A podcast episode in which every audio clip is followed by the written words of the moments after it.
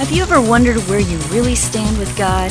Are you overcome with feelings of guilt because of things you've done wrong? Are you tired of religion that focuses on rules that you can't keep? Have we got good news for you? It's time to listen in on some casual conversation with Mike Kapler and Joel Brueseke and discover what true freedom is all about. This is Growing in Grace. It is. It's growingingrace.org. That's where you'll find the podcast that Miss Amy uh, just let you know about. Growing in Grace at growingingrace.org. I am Joel Brueseke. And with me, Mike Kapler, getting set to uh, share some good news with y'all. Don't know why I just went southern there. It's, I suppose all I got things lot, to all people. all things to all people. And I got we got lots of southern friends on Facebook and people listening to the podcast and uh, from all I over the world. If I could do a British or an Australian accent, any kind of justice, I would I would try, but I would just it just wouldn't work. You know, I had a, a real British accent one time because I lived in England from the age of 8 to 12 and you know, several months after we'd been there, I had a full-on English accent. And then we moved back to the states and it probably took a shorter time to get my American accent back. Isn't that weird though? Because I know people who moved to either different areas of our country or other countries, and they, they come back with an accent. Yeah, except my uh, it was different from my parents. All four years that we were there, they kept their American accent. But when we came back to the states, my dad liked using a lot of British phrases.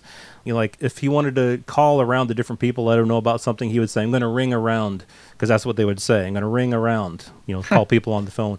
All these phrases, he loved that. But he never, and my mom never got the accent.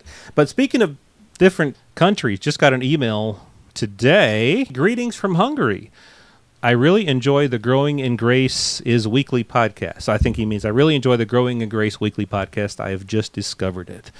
Uh, so it was a really quick note there, but good to know that we got people listening from all over the world, and and we do know from the stats on the uh, on my website, you know, anywhere from fifteen to twenty thousand downloads per month, and that's a rough estimate because it doesn't give me the full stats. I can't see exactly everything, but it does give me a good idea. So we're thankful that people that are listening to the podcast, and we thank you for telling a friend about it and letting us know if you're out there, like this person from Hungary did. You know, one thing that when we do this podcast, there, Uh, you and I, Cap, it's just it just we just flow with this. I mean, this is just something that we don't have to psych ourselves up for it. We don't have to get together and say, "All right, here we are again. What are we going to talk about?" But it really is the case of sometimes we just chat amongst ourselves for a little while before we get on re- recording and then afterwards we'll talk a little bit more just because we love talking about this stuff and, and during the recording of the podcast there is so often so much we feel that has been left unsaid but yet we do feel that we put out something that is really encouraging uh, presents people with hope with good news and hopefully will uh, lift your step as you find out and refresh yourself in God's goodness and in His kindness and mercy and grace and all those good things. Yeah, and no matter where you're listening from, you no longer have to be hungry for God's righteousness. As soon as you, I could just tell with your voice you were going with a pun right there. I kept thinking, when is this guy going to shut up so I can get this line in? Yeah, that was a uh, anyway, I'm intro joking. by me. I'm joking, man. I'm joking. That was a Um, three-minute so, intro record. Hey, uh, following up on last week's podcast about hyper grace, that uh, some of our legalistic friends out there like to uh, kind of point at uh, a teaching like ours, a discussion like ours, and, and say this is this has gone over the line. We believe in grace, but but you know, too much of a good thing, you know that that kind of thing. Joel, you got to turn off the spigot sometime. yeah, let me know when you have too much grace because I'll take the leftover if there is any. But, Exactly. uh, Good. Yeah. The one thing I noticed uh, in, an- in an article that was put out in a, a popular Christian magazine, and, and this to me, this is the difference between what's out there in religianity and what you and I have discovered in the truth of the gospel. And to me, it comes down to this. He's, he's talking about, uh, okay, the, the old animal sacrifices and the ceremonial law, the Levitical law, we know that's been done away with, and he throws out some scriptures about that.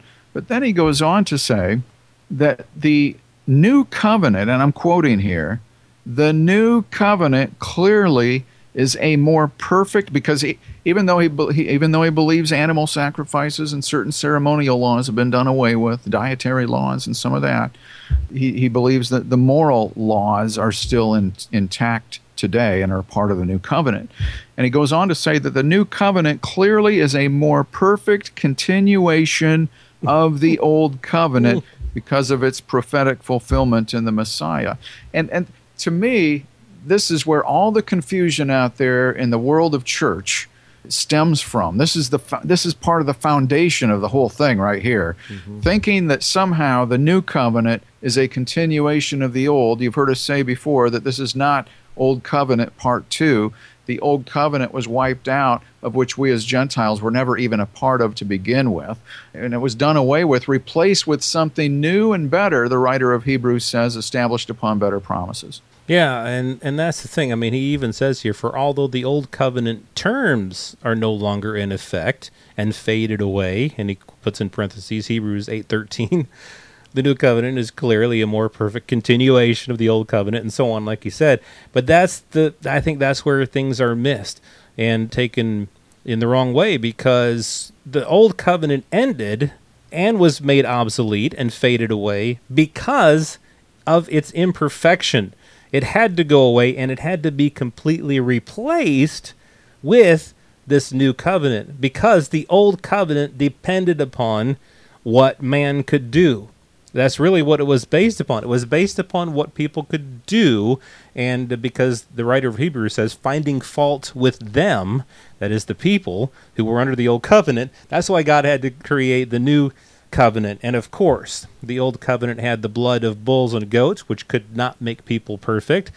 But the new covenant is based on none of that stuff the old covenant was a shadow and a type of the new stuff, but it's gone now because it's been completely replaced with the new covenant that's been brought to us because of the blood of Jesus, the perfect sacrifice of Jesus. All of that old covenant stuff was there to point to the reality of Jesus Christ. And when the reality came, the old had to go and was replaced with the new. So, yeah, the new covenant isn't a continuation of the old. it's it's a brand new thing. We got to get that right. Yeah. So th- these arguments out there that too much grace is, is not is not a good thing. You know, one of the other arguments out there, I guess, is that uh, people who live immoral lives are allowed to teach and lead ministries. He, he also says that key members of the church are regularly living sinful lives with impunity. Joel, I, I again, people who are in a, a law-based theology, even though this person doesn't think they are, he just declared that he really is because he thinks that the new covenant is a a more perfect continuation of the old covenant. And so some real serious confusion about what the gospel is here. But how many times have I seen over the years some very well known and maybe some not so well known pastors and ministers who were caught in some type of ongoing sin. And often it was the very sin that they were out there preaching against all the time. you yeah. ever notice that? Mm-hmm. I mean, the very thing that they're telling people to stay away from, or the thing that they're jumping on people about, was the very thing that they struggled with. Why is that? Because that's what the law does. mm-hmm. this is what enticed them into sin was this preaching of law-based doctrine so I just I wanted to point you know some of these things out here because there's there's a, a real misunderstanding when it comes to the law and sin and the gospel and grace. Yeah, and you just can't mix them all together. You, you can't. And we brought up this example a few weeks ago. You know, speaking of what you're talking about, that the Apostle Paul dealt with the issue of, of covenant. He used coveting as an as an example. And so when this person here writes about how we ignore the moral law, or he thinks that we're still under the moral law. Paul, he's the one who brought up one of the moral laws as, as an example to show why we can't be under it. He brought up the example of coveting. He says, If it were not for the commandment, you shall not covet, I wouldn't know what coveting was. But when the commandment came, it produced in me all manner of coveting.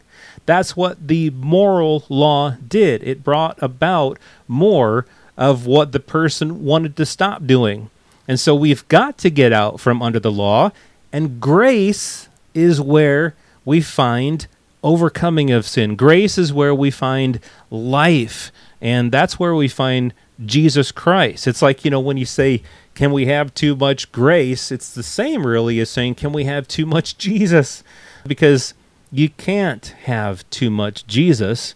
And Jesus is the answer to all of these things, both the fact that we were lost in sin and needed a Savior, needed Him to save us for eternity and take away sin, and when we're struggling with various issues in life, Jesus Christ Himself, the grace of God, is what causes victory and life and liberty and all the things that we so desperately need when we're stuck in that old covenant mentality.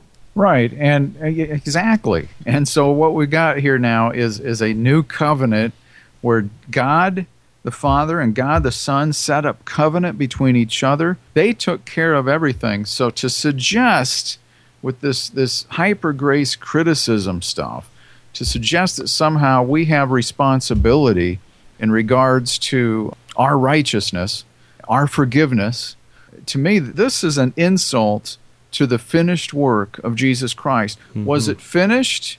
Was the work done? Was it completed? Or was it not? Are you a work in progress? Or are you complete in Him, as Paul said? Listen, it can't be grace and works. It just can't. It's right. one or the other. Now, we've been created in Christ for good works, but it's God doing the works through us, so you can't take any credit for it no matter what your moral compass may be, no matter what direction you think it's pointing, what level it's at, there are people who are out there somehow either openly or un- unaware that they're they're just taking credit for somehow their moral behavior. Because you know the legalistic perspectives are always performance based but somebody told us once that the gospel is not a gospel of right doing it's a gospel of right being and being right before God with this new identity we have in Christ does allow us to live freely in Him and allow His life to be expressed through us. And it's not that we're against morality, it's just where does it come from? That's the thing. You know, it comes exactly. from the life of Christ, not from our own efforts. And if it is of our own efforts, this is what Hebrews 10 is talking about when it says that you have trampled the Son of God underfoot, and counted the blood of the covenant by which you were sanctified a common thing, and insulted the Spirit of grace.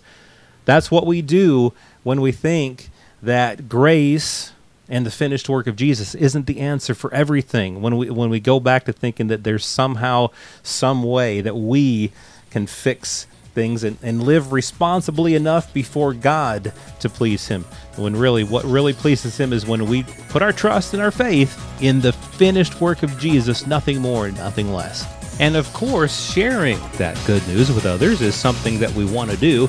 But is it something that we're obligated to do? Do you have to share your faith with other people? Do you have to go witnessing we'll talk about that next week on Growing in Grace at growingingrace.org. This has been Growing in Grace with Mike Kapler and Joel Brueseke, heard online through various internet sources around the world each week. To access hundreds of past programs, visit graceroots.org. Share it with a friend and listen again next week for more Growing in Grace.